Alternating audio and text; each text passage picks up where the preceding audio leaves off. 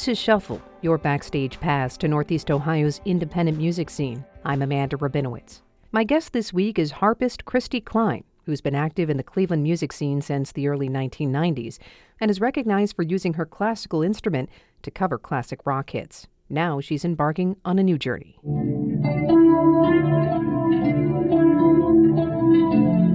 From Pink Floyd on harp to children's lullabies, Cleveland musician Kristy Kline stretches her repertoire. Her love of the harp started as a kid. I don't know where I got the idea. It could have been from maybe the I Love Lucy show or something like that, just because it was something that was pretty much born in me. So I begged my parents to you know, want to I want to have harp lessons. I want to get a harp. It's funny when you said I love Lucy, I kind of got that. I heard it in my head. But you know, what was that conversation like when you told your parents I want to learn the harp? oh, I think I think that they thought, yeah, right. You know, because where would we ever buy one? You Right, know, yeah. this is the, the first thing. I mean, Google wasn't around. It's not a typical type of an instrument that you would see in anybody's house.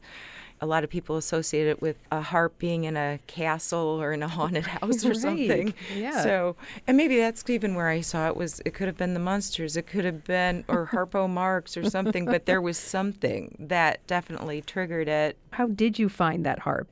as I kept on begging, there just happened to be this little harp concert at uh, St. Christopher's in Rocky River.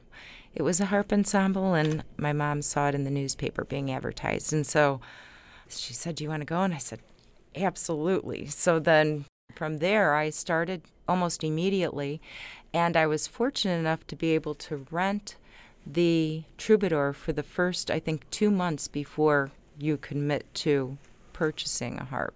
How old were you then? 12. And it was everything you hoped it would be, obviously. Right? Yes, it was. it really was. So I took private lessons, and so I started playing professionally in the Cleveland area pretty much almost immediately playing weddings. I i was at the Stouffer's hotel when it was Stouffer's and I I was um, doing that since i was i think 15 then i went to Landerhaven. It was called michelle's at the time uh, a restaurant there. And so i did a lot of different gigs throughout high school. I had a couple different agents.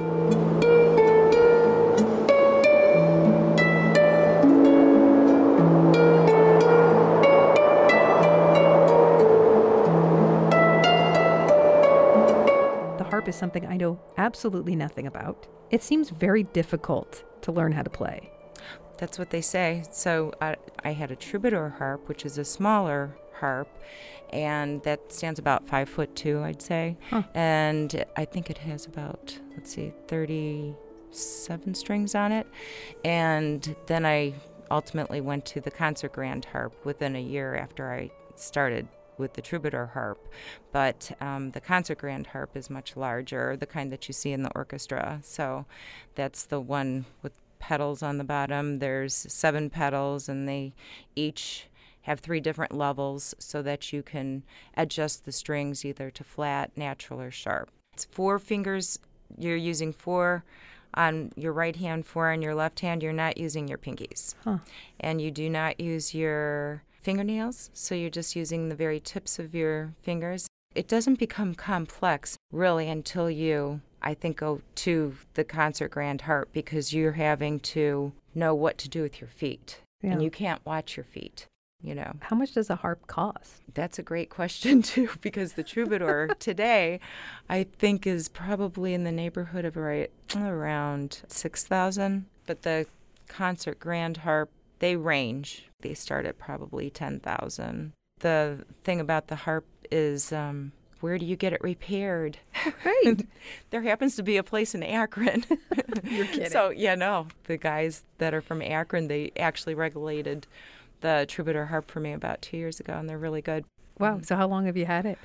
Over 40 years. Wow. You've probably been through a lot together. Yeah, that harp. I know. It's true. and it, and how you have to carry it around is not easy either because you have to have a harp cart, but then it would have to tilt over sideways into, let's say, your van, okay, without the seats in it.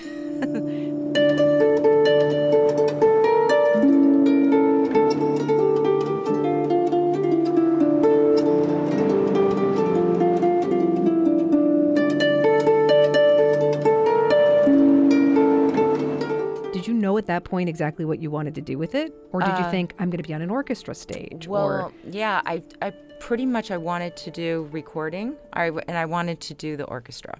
But I'll tell you, I attended Magnificat High School, and at the time, we did not have an orchestra. When I went to college, and I thought I wanted to play in the orchestra, it was a big letdown because everything has to be precise and on time. And it was a totally new experience for me. So then I thought, okay, I'm going to do my own thing.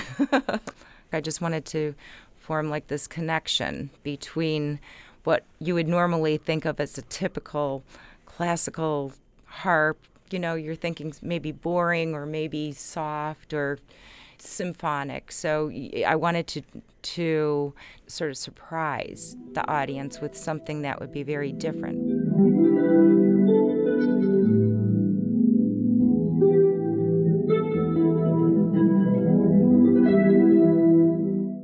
Years, you've focused on recording very different songs and sounds on the harp from a collection of children's lullabies that you released in the early 90s to a release titled Egyptian Harp Dreams that you were able to sell at many bookstores and libraries.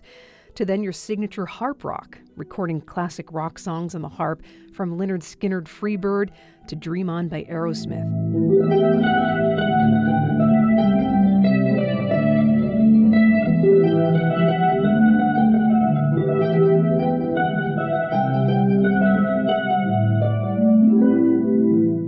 That hard to translate over? No, No. not not at all. So I started doing that with the concert grand harp. It was just very easy because you can change any key.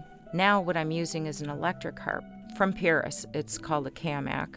I can strap it onto my body. It's different spacing. Believe me, it's not that light. So it's a little bit of a problem to get accustomed to it. But, you know, I've been working with it for years now, so I'm always working on the sound. The sound is really important to me because I wanted to exemplify almost like a synthesized sound.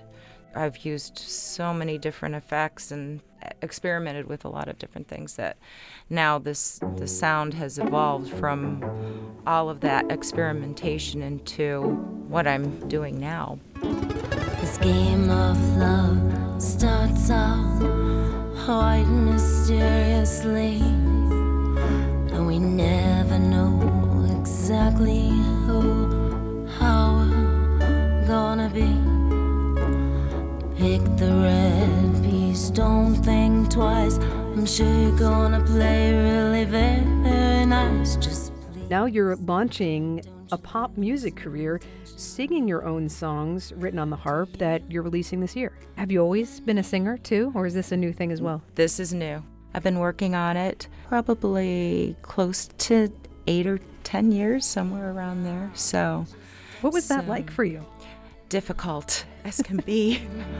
If you do turn around and you will never walk alone, you will never walk alone.